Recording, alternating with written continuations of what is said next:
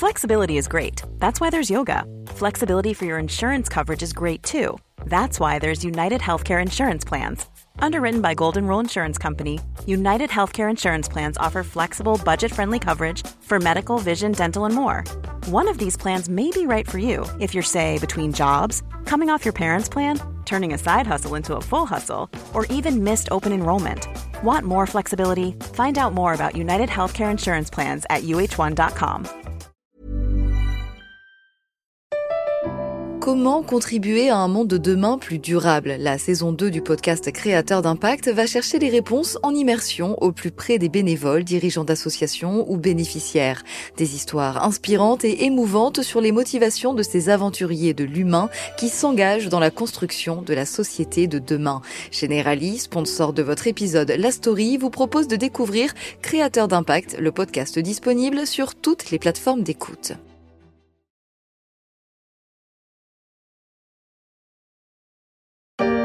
Nicolas Dose, Emmanuel Faber, écarté hier soir de la tête de Danone. Plusieurs sources indiquent ce matin que l'emblématique patron qui défendait, on s'en souvient, les missions sociales et environnementales de l'entreprise, va être remplacé. Ce fut un coup de tonnerre dans les salons feutrés du capitalisme français, comme on l'entend ici sur BFM TV.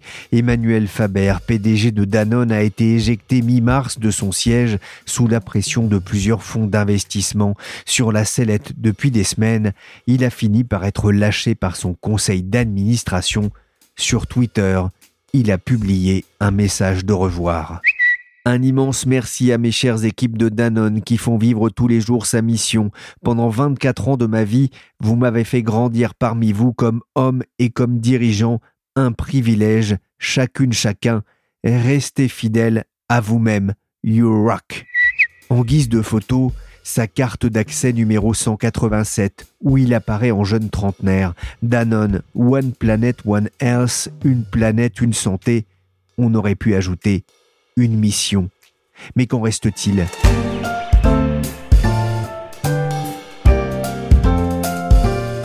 Je suis Pierrick Fay, vous écoutez La Story, le podcast d'actualité des échos, un podcast quotidien avec la rédaction des échos pour comprendre les enjeux économiques, sociaux et financiers de notre quotidien. Aujourd'hui, j'ai choisi de revenir sur le limogeage d'Emmanuel Faber en me demandant si son départ ne sonnait pas le glas de l'entreprise à mission.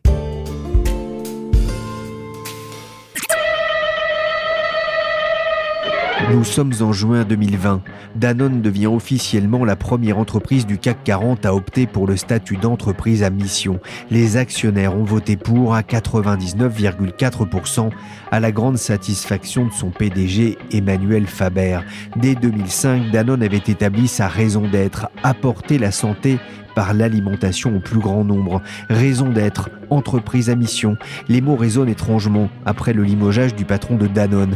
Son image avait déjà été écornée quelques semaines plus tôt lorsque le groupe, pour la première fois depuis 2011, avait annoncé un plan de restructuration. Danone a donc perdu celui qui lui avait donné une mission, apporter la santé par l'alimentation au plus grand nombre, une mission qui pousse les entreprises à poursuivre des objectifs qui ne sont pas exclusivement centrés sur une performance économique et financière et qui visent à répondre aux grands défis qui traversent nos sociétés. Le concept inscrit dans la loi Pacte de 2020 est récent, mais il traverse aujourd'hui sa première remise en question avec le départ forcé du patron de Danone. Au revoir, au revoir, président. au revoir.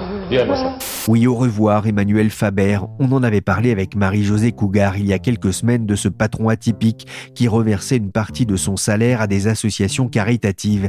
Mais elle m'avait aussi expliqué pourquoi le style managérial du patron de Danone, peu partageur, à l'inverse de l'homme, avait fini par déplaire au conseil d'administration du groupe, un conseil pas plus satisfait de la performance financière du groupe et qui a fini par lui rappeler Et maintenant, c'est qui le patron? C'est qui le patron? Avant d'être une marque grand public et une icône industrielle, Danone, c'est une entreprise avec des actionnaires et un conseil d'administration. Et ce sont bien eux qui exercent in fine le pouvoir sur les décisions. Laurent Flalot est éditorialiste aux échos. Le PDG, lui, est révocable ad nutum, c'est-à-dire du jour au lendemain. Et sur le fond, savoir qui est le patron dans un groupe de grande consommation, c'est un sujet bien plus complexe qu'une question de personne ou de nom du PDG. Le fondateur de Walmart, le pionnier de la grande distribution, Sam Walton, avait coutume de dire qu'il n'y avait qu'un patron de client parce qu'il pouvait licencier tout le personnel depuis le directeur jusqu'à l'employé, tout simplement en allant dépenser son argent ailleurs. L'avoir oublié, c'est l'un des reproches qui a été fait à Emmanuel Faber. Ouais, de l'extérieur, on peut être surpris par le fait que trois fonds d'investissement puissent, avec environ 4% du capital, pousser vers la porte l'un des patrons les plus emblématiques du CAC 40. Comme beaucoup de sociétés de l'indice, hein, euh, Danone a un capital très ouvert, le groupe en contrôle lui-même moins de 5%, et avec un peu plus de 3%, l'un des fonds activistes qui menait la, la fronde, Artisan Partners, peut se revendiquer le troisième ou le quatrième actionnaire. De ce point de vue, Danone est très emblématique de cette caractéristique du capitalisme sans capitaux à la française. Euh, il faut rappeler que les investisseurs étrangers détiennent selon les années entre 40 et 50% du CAC 40, ce qui expose ses membres aux campagnes des fonds activistes. Mais pour revenir à Danone, on ne doit pas se tromper sur la nature de la séquence que l'on vient de vivre. Ce n'est pas la victoire d'un capitalisme court-termiste et cupide et à la défaite d'une conception humaniste de l'entreprise auquel on vient d'assister, mais bien une de pouvoir très classique entre un PDG et son conseil d'administration, comme il y en a eu tant par le passé et encore récemment chez Unibail Rodamco. Donc les, fonds n'ont en fait servi que de catalyseur aux doutes qui se sont accumulés depuis 18 mois chez un nombre croissant des administrateurs de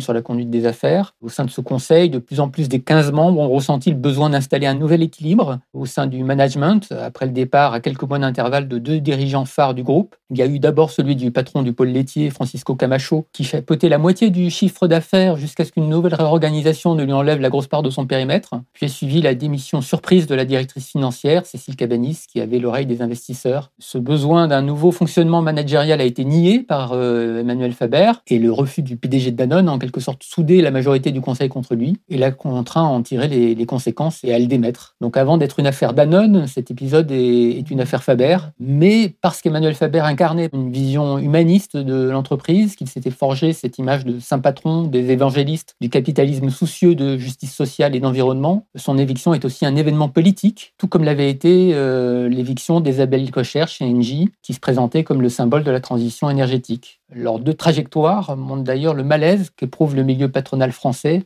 face à ses poils à gratter. Emmanuel Faber a payé son management, vous le disiez, mais aussi les performances économiques jugées moins bonnes de Danone par rapport à ses concurrents, dont le Suisse Nestlé. Certains pointent du doigt une logique de marché, de profit qui serait opposée à l'idée de l'entreprise à mission.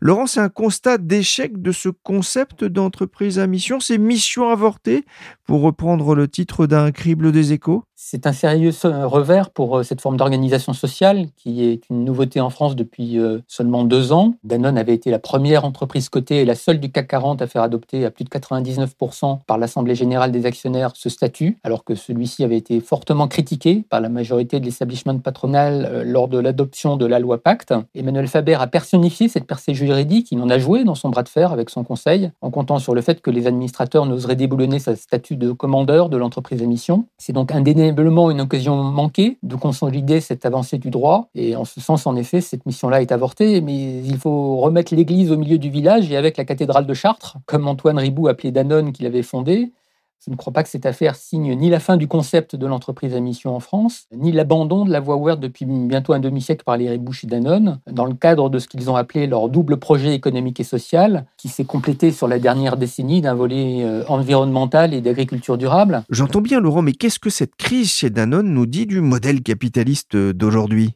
Euh, si on commence par l'entreprise à mission, euh, on voit qu'elle s'inscrit dans un moment historique de réflexion sur l'avenir du capitalisme. On a beaucoup entendu parler pendant la crise du coronavirus de sa nécessaire réforme dans le monde d'après, et ce débat est loin d'être tranché entre ceux qui croient inéluctable l'avènement d'un capitalisme inclusif et responsable et ceux qui craignent au contraire, comme l'économiste Patrick Artus, un capitalisme plus sauvage et plus dur après la pandémie. Si l'on prend une perspective historique de plus long terme, euh, on distingue qu'il y a toujours eu un mouvement de balancier entre ces deux pôles. À plusieurs périodes, l'entreprise privée a pu se confondre en partie avec le bien commun. Cela a été le cas à certains moments des, des premières révolutions industrielles, lorsque beaucoup de services publics essentiels étaient assurés par des acteurs privés. C'est d'ailleurs à ce titre qu'avait été créée spécialement aux États-Unis la forme de société à responsabilité limitée. La crise de 29 est intervenue plus tard, a fait vaciller le capitalisme d'alors sur ses bases. Le New Deal de Roosevelt s'était accompagné également d'une réflexion sur la façon dont les entreprises pouvaient participer à la restauration d'une certaine prospérité sociale. Après euh, la Seconde Guerre mondiale, s'est mis en place euh, outre-Atlantique un capitalisme managérial, c'est l'appellation qu'on lui donnait, qui est certes très loin de l'État-providence à l'européenne, mais qui ménageait une sorte de paix sociale en répartissant équitablement la valeur ajoutée entre les salaires et l'investissement, sans chercher à tout prix à maximiser les bénéfices et les rendements. Ce modèle a pris fin avec la révolte des actionnaires dont l'économiste Milton Friedman s'est fait le porte-parole en 70 en déclarant dans une tribune dans le Wall Street Journal que la seule responsabilité de l'entreprise était de faire des, profits. Depuis plus de 40 ans, donc, le balancier est coincé sur ce modèle actionnarial qui a été poussé à l'extrême par l'ouverture des marchés de capitaux et la dérégulation financière des années 90 au point de générer régulièrement des bulles et des crises comme en 2000 puis en 2008. Mais on voit depuis 3 à 4 ans les planètes s'aligner progressivement pour faire repartir ce balancier dans l'autre sens, grâce à la fois à l'impulsion donnée par les États via un investissement public et via un mouvement de re-régulation, et par les acteurs privés qui soit se positionnent en conséquence, soit euh, simplement accélèrent des initiatives euh, antérieures. La raison pour laquelle le balancier peut repartir dans l'autre sens, c'est que cette fois-ci, on ne met pas la charrue avant les bœufs et qu'on a commencé par euh, réformer la finance en obligeant d'abord les métiers de la gestion à se transformer. La réglementation a conduit indirectement les fonds à développer des expertises extra-financières pointues, comme celle des critères environnementaux, sociaux et de gouvernance, ce qu'on appelle maintenant communément l'ESG, qui draine des flux d'investissement privés de plus en plus importants. De façon euh, improbable et presque involontaire, cette re-régulation qui est d'origine européenne est entrée en résonance avec l'urgence climatique, qui, elle, amène les États à lancer des plans de transition énergétique et de décarbonation de leurs économies, comme le Green en, Europe. Et euh, c'est également entré en résonance avec les débats politiques sur la montée des inégalités et le, populisme. Donc la, la, prise de conscience de tous ces sujets draine euh, en même temps des investissements publics et privés, et ces flux poussent de plus en plus d'entreprises non seulement à se convertir à la mesure de leur performance euh, environnementale euh, et extra-financière, mais aussi à, surtout à adapter leur stratégie en fonction de ce nouveau cadre pour viser la neutralité en termes d'émissions de CO2 à plus ou moins longue échéance. L'exemple le plus parlant est celui de Total qui veut moins investir dans le pétrole et plus dans l'électricité verte. On voit bien, Laurent, cette tendance parmi euh, les entreprises à vouloir verdir leur réputation, mais l'idée de l'entreprise à mission implique des responsabilités sociales au-delà des actionnaires, avec des comptes à rendre aussi à la société civile, aux ONG par exemple. Or, il y a un autre événement qui a marqué les esprits cet automne. Pour devenir plus compétitif et augmenter ses bénéfices, Danone va tailler dans ses effectifs. Dans le monde, 1500 à 2000 postes supprimés, dont 4 à 500 en France, dans les sièges du géant de l'agroalimentaire. Ce plan de licenciement évoqué ici par France Info avait déjà entamé l'image de Danone, entreprise à mission. Si la société œuvre pour la santé par l'alimentation au plus grand nombre, on pourrait s'interroger sur l'impact d'une telle décision sur ses salariés. C'est l'éternel reproche hein, qui est fait aux entreprises qui s'investissent dans la responsabilité sociale et environnementale dès qu'elles restructurent ou qu'elles ne sont plus euh, totalement en adéquation, euh, qu'elles ne mettent plus en adéquation leurs actes avec leurs paroles. Elles sont montrées du doigt. Franck avait coutume d'expliquer que Danone avait de bons résultats parce qu'il avait son double projet économique et social, mais aussi qu'il avait ce double projet économique et social parce que les résultats étaient bons. Les uns ne vont pas sans les autres. Et que lorsqu'il devait lancer des rationalisations de grande ampleur, comme il l'a fait au début des années 2000 dans les biscuits, la responsabilité de l'entreprise était de ne pas laisser une terre brûlée derrière elle, mais de former et de recaser dans la mesure du possible ses salariés. Antoine avait fait la même chose lorsque, juste après son discours, cours euh, de 1972, le choc pétrolier, euh, juste un an après, l'a amené à fermer des brasseries et des verreries. C'est aussi le, grand malentendu des dispositions de la loi PAC de 2019 auprès du grand public. Formuler une raison d'être ou prendre des engagements n'exonère pas les entreprises des règles et du fonctionnement classique des affaires. De la même façon, certains taxes d'hypocrisie, le PDG de Veolia, Antoine Frérot, qui a été l'un des soutiens de la loi Pacte, de lancer une OPA hostile sur son concurrent Suez, euh, ils oublient de regarder en détail sa démarche et notamment le fait qu'il a recherché la, la discussion et qu'il il offre des garanties d'emploi aux salariés de Suez. Laurent, l'affaire Danone est aussi révélatrice du poids pris en France par les fonds activistes. Il s'intéresse notamment aux entreprises qui traversent une mauvaise passe en bourse, hein, ce qui était le cas de Danone. Il y a une étude intéressante publiée par trois chercheurs. Selon Rodolphe Durand, Marc Desjardines et Emilio Marti, les entreprises cotées qui s'orientent vers la responsabilité sociale, hein, la RSE, seraient deux fois plus susceptibles d'être ciblées par des fonds activistes, ils interprètent en effet cette RSE comme un signal distinctif qu'une entreprise ne maximise pas les bénéfices des actionnaires à court terme. Si on veut aller plus loin, ça pose la question de la compatibilité entre être une société cotée et être une société à mission Cette étude s'est arrêtée en 2016, donc avant la généralisation de l'ESG, mais il est probable que ces résultats demeuraient exacts si on prolongeait l'examen. Ce qu'il est intéressant de noter, c'est que ces chercheurs ont également trouvé que si l'entreprise était performante par rapport au reste de son secteur, ses efforts en matière de RSE lui fournissaient une protection euh, plus forte euh, par rapport aux attaques des hedge funds. Donc on, revient exactement à ce que disait euh, Franck Ribou dans, dans les années 2000 la responsabilité sociale ne va pas euh, sans la performance. C'est vrai que le fonctionnement des marchés tel qu'il est aujourd'hui expose les entreprises cotées à un court-termisme qui reste très prégnant. Le rendement demandé par les actionnaires reste bien trop élevé par rapport à un environnement de taux d'intérêt très bas qui devrait euh, au contraire favoriser l'investissement. Mais justement parce qu'une décennie après la crise de 2008, la finance finit elle-même par euh, évoluer, elle n'est plus aussi uniforme qu'avant. Plusieurs fonds d'investissement responsables comme Fitrust et Mirova ont pris la défense d'Emmanuel Faber et se sont élevés contre les critique des trois fonds activistes, non pas parce qu'ils les trouvaient inexacts, mais parce qu'ils estimaient qu'elles étaient inopportunes et que la barre était redressable. Les activistes se sont d'ailleurs bien gardés d'attaquer les orientations sociales et responsables de Danone. L'un des fonds Artisan Partners, qui est lui-même également coté en bourse, s'est fait interpeller par un conseil de, de grands fonds de pension qui sont à son capital sur ses propres contradictions, car ce fonds n'a pas mis en place chez lui les pratiques de gouvernance qu'il réclamait chez Danone. Donc on pourrait assister à l'avenir à plus de batailles entre fonds et actionnaires sur ces sujets en fonction de leur sensibilité, d'autant que grâce à une nouvelle réglementation européenne qui vient juste d'entrer en vigueur le, 10 mars dernier, la transparence sur la façon dont les fonds doivent appréhender euh, ces critères ESG sera accrue. Et que donc la façon dont ils rendront des comptes sera également plus forte. En un an, 125 entreprises ont opté pour la qualité de société à mission. Deux tiers ont moins de 50 salariés. Ce sont des petites entreprises. Est-ce qu'on peut être en même temps une multinationale une entreprise à mission. C'est ce que l'ancien ministre Benoît Hamon euh, a appelé dans une tribune aux échos le, péché de naïveté de la loi Pacte, qui voudrait que seules les petites entreprises de l'économie sociale et solidaire seraient des parangons de vertu et les grandes multinationales des hypocrites patentés. C'est clair que les anticapitalistes ne se lèvent pas pour la danette de la loi Pacte, mais la France, si elle fait partie des pionnières de l'entreprise à mission, n'est pas toute seule euh, dans cette démarche. L'Italie a ses Società Benefit et, et les États-Unis ont depuis une quinzaine d'années deux statuts, les Benefit Corporation, qui sont assez restreints à des entreprises euh, plutôt non lucratives, et les Bicorp, qui s'apparentent le plus aux entreprises à mission et qui autorisent un profit à partir du moment où certains engagements sont respectés. La filiale nord-américaine euh, de Danone et la plus grosse bicorp, euh, et la moitié de l'activité du groupe dans sa totalité correspond à ce standard. Mais ce n'est pas le seul exemple. Ben Jerry, qui fait partie du groupe Unilever, est aussi une bicorp.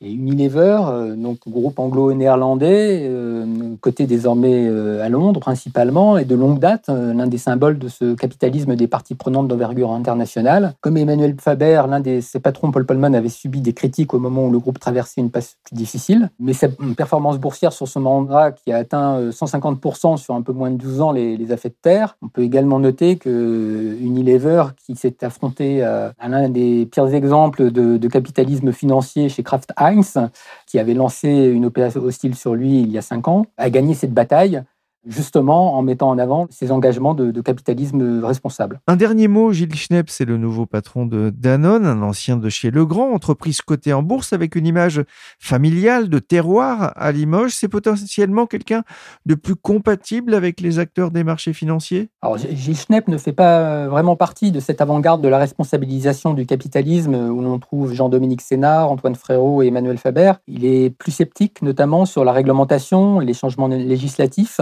mais il avait quand même plaidé dans une tribune dans Le Monde co-signée avec plusieurs patrons, dont Isabelle Cocher, pour une nouvelle répartition des missions entre l'État et les entreprises. Il a prouvé chez Legrand qu'il avait cette corde sensible euh, à, l'ESG et, en même temps un historique de surperformance euh, impressionnant en bourse, plus de six fois la, hausse du CAC 40 sur la durée de son mandat. Euh, c'est quelqu'un qui connaît également très bien le fonctionnement des fonds et des financiers, puisqu'il a eu KKR et Eurazeo à son capital et qu'il a ensuite mené l'introduction en bourse, le retour en bourse de Legrand. Mais la grande différence entre Legrand et Danone, c'est que la, concurrence est quand même plus rude dans les biens de grande consommation. Il y a moins de barrières à l'entrée qu'il y en a dans l'appareillage électrique qui est très réglementé et où les concurrents chinois ont très peu de, possibilités d'entrer sur les marchés de Legrand.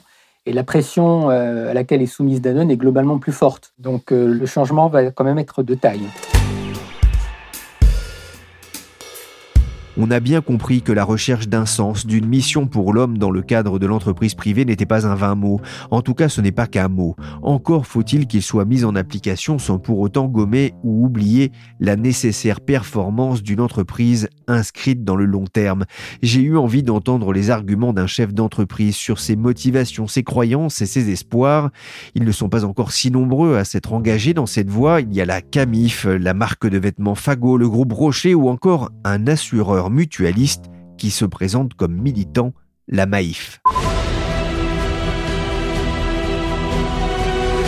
Le 11 juillet dernier, les représentants des sociétaires Maïf ont validé la transformation de leur mutuelle en société à mission encore plus engagée au service du mieux commun pour un monde plus durable, éthique, solidaire. Ce sont des mots euh, proclamés hein, dans cette vidéo réalisée pour fêter l'événement. Bonjour Pascal Demurger. Bonjour. Vous êtes directeur général du groupe Maïf.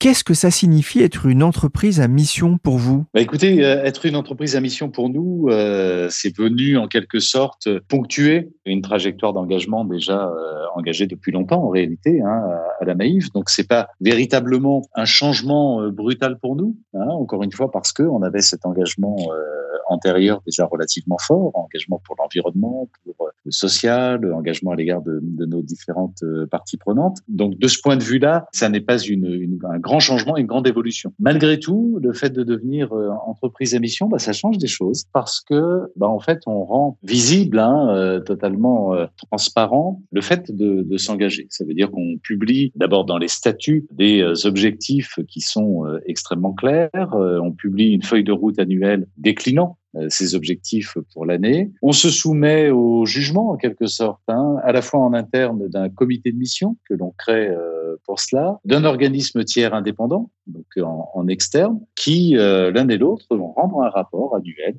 sur bah, le fait que l'entreprise a ou non effectivement poursuivi des objectifs qu'elle s'était assignés, et ce rapport est, public. Hein. Donc on donne à voir les pratiques de l'entreprise donc c'est évidemment très engageant. Et puis par ailleurs, j'allais dire, on, bah, tout simplement qu'on crée un mouvement euh, irréversible, hein, euh, puisque en affichant cette volonté de devenir entreprise à mission euh, et en la rendant publique, c'est inimaginable dans quelques années de dire, bah non, finalement, on ne peut plus l'être et on revient en arrière. Hein. donc quelque part, on rend ces engagements de l'entreprise relativement irréversibles. Et qu'est-ce que ça implique dans, dans la gestion courante d'une entreprise dans ces actes? En fait, dans la gestion courante d'une entreprise, euh, par rapport à, à l'époque hein, qu'on a tous connu de, de la RSE hein, et qui est encore euh, largement euh, valable aujourd'hui, souvent les entreprises, lorsqu'elles se lançaient dans des programmes de RSE, le faisaient à côté de leur activité. Et l'activité était conduite de manière classique, j'allais dire, sans préoccupation particulière pour l'impact de, de, cette activité. Et puis à côté, bah, on dégageait une partie du, du bénéfice annuel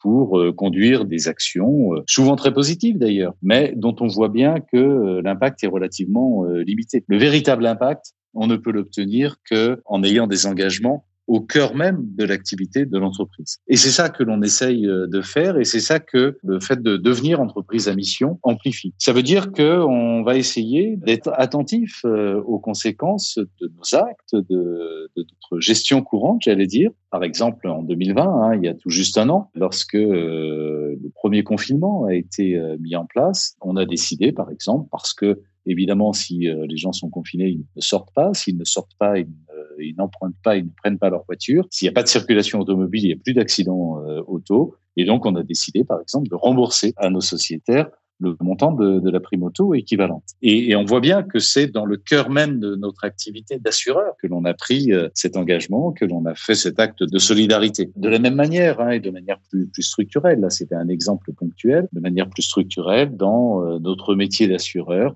on va par exemple encourager d'abord la réparation sur le remplacement et puis l'usage de pièces euh, recyclées d'occasion plutôt que de pièces neuves euh, par exemple pour les pièces de carrosserie en cas d'accident automobile. Dans la gestion de nos actifs financiers, hein, on est assureur et donc on a une activité d'assurance vie. Euh, nos sociétaires nous confient une partie de leur épargne, ben, on va avoir euh, une gestion d'actifs 100% ISR, hein, investissement socialement responsable. On va investir le plus possible au bénéfice de la transition énergétique, de la transition agricole. Bref, on va orienter l'ensemble de notre activité pour avoir un impact positif. Donc on voit bien que c'est une généralisation de la recherche d'un impact positif dans chacune des activités de l'entreprise.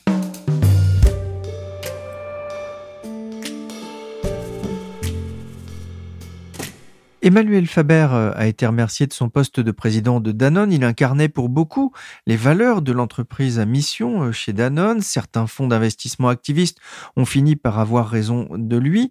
C'est un enterrement de première classe pour euh, l'entreprise à mission. En termes d'image, c'est négatif? Je ne crois pas que ce soit négatif en termes d'image. Ça pose au contraire de manière extrêmement brutale, nette, la question de la compatibilité de l'engagement de, l'entreprise avec une forme d'actionnariat ayant un horizon de temps de, très court terme euh, une volonté euh, de retour sur investissement euh, extrêmement élevé. Et on voit bien cette tension. Nous, nous avons fait l'expérience du fait que l'engagement de l'entreprise, la recherche d'un impact positif, n'est pas incompatible, au contraire, avec la performance. Hein, je pense que l'engagement peut nourrir la performance, parce que quand on est plus attentif à l'égard de ses collaborateurs déjà, hein, lorsque l'on recherche dans le management, dans la politique sociale de l'entreprise, bah, au fond, à développer leur propre épanouissement. En retour, on obtient bien sûr un meilleur épanouissement des collaborateurs, mais aussi une plus grande motivation et un plus grand engagement de leur part. Lorsque on cherche à servir les intérêts de ses clients plutôt que les intérêts de l'entreprise, par exemple, nos conseillers sont capables de vous appeler en vous disant euh, écoutez, vous devriez euh, éventuellement résilier tel contrat parce que aujourd'hui il est devenu euh, inutile compte tenu de l'évolution de votre famille, par exemple, et ça n'est pas la peine que vous payiez pour rien. On voit bien que c'est un conseil dans l'intérêt du, du sociétaire. Lorsque un gestionnaire de sinistre va euh, faire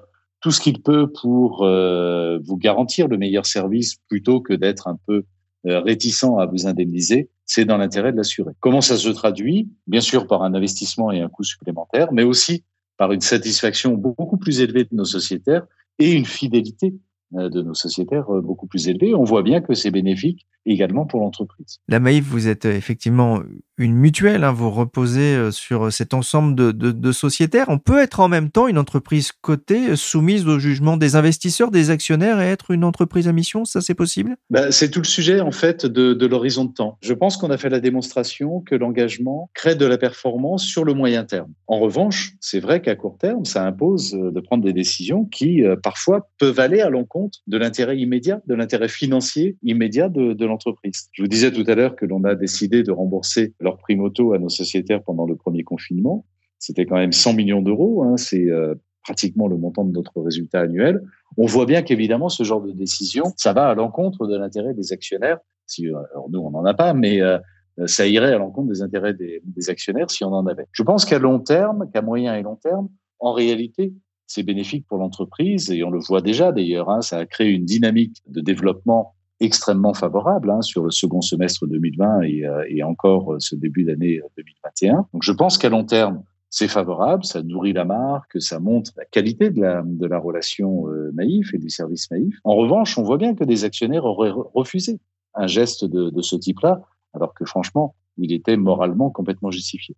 Donc le problème que ça soulève, c'est effectivement ce sujet de l'horizon de court terme, en quelque sorte, dans lequel euh, certains actionnaires, certains fonds activistes notamment, enferment aujourd'hui euh, l'entreprise. Comment protéger justement les entreprises qui privilégieraient le long au court terme? Ben, moi, je pense qu'il y a deux sujets. Les entreprises ne passeront à un engagement euh, effectif et une recherche d'impact positif que si elles y trouvent un, intérêt suffisant, en effet. Cet intérêt, il peut être de deux ordres. D'abord, évidemment, il y a la pression des consommateurs, et ça, c'est important. Hein, on voit bien qu'il y a une attente sociale de plus en plus forte à l'égard de l'entreprise. Hein. Les gens attendent des entreprises euh, bah, qu'elles contribuent à la résolution des problèmes écologiques, sociaux, et que d'une manière générale, elles se comportent bien en tant qu'employeur, en tant que contribuable, etc.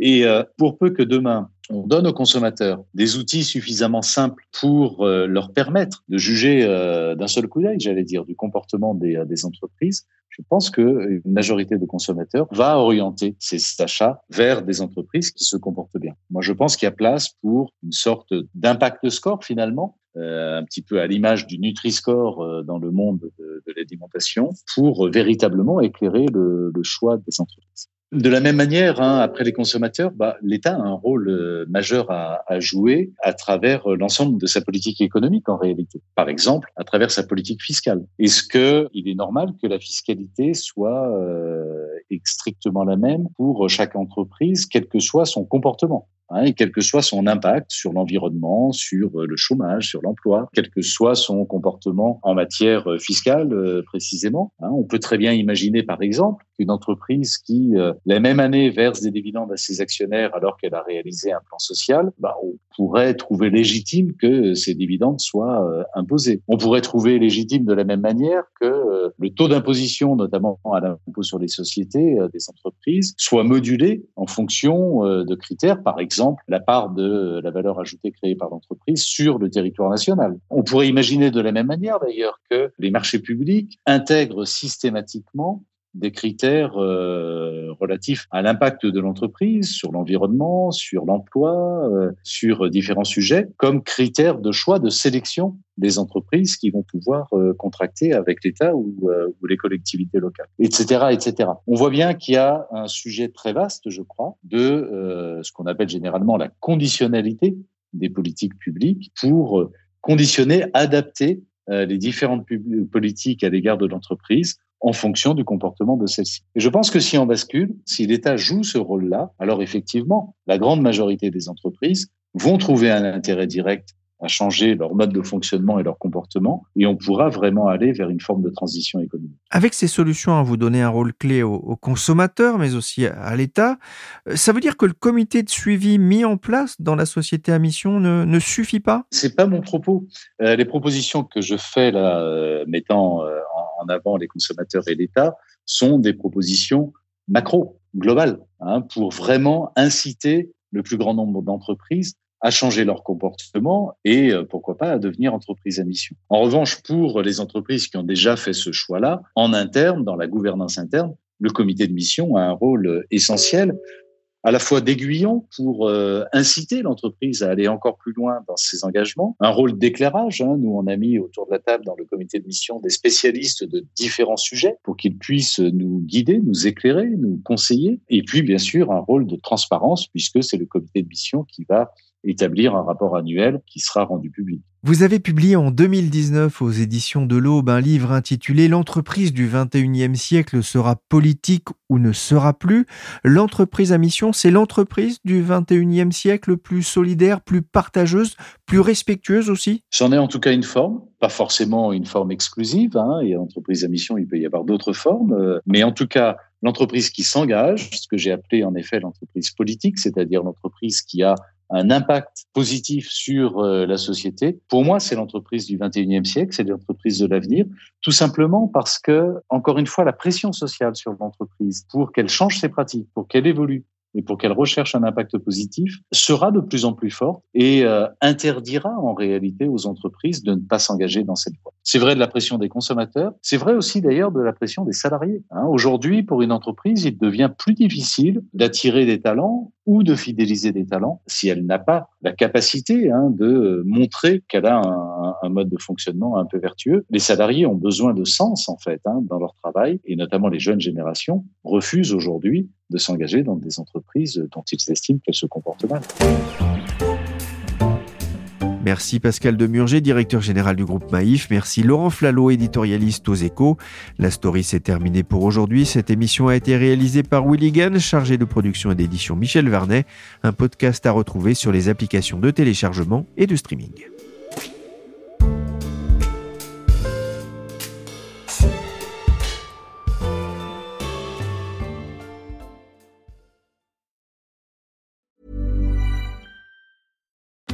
Join us today during the Jeep Celebration event. Right now, get 20% below MSRP for an average of 15178 under MSRP on the purchase of a 2023 Jeep Grand Cherokee Overland 4xE or Summit 4xE.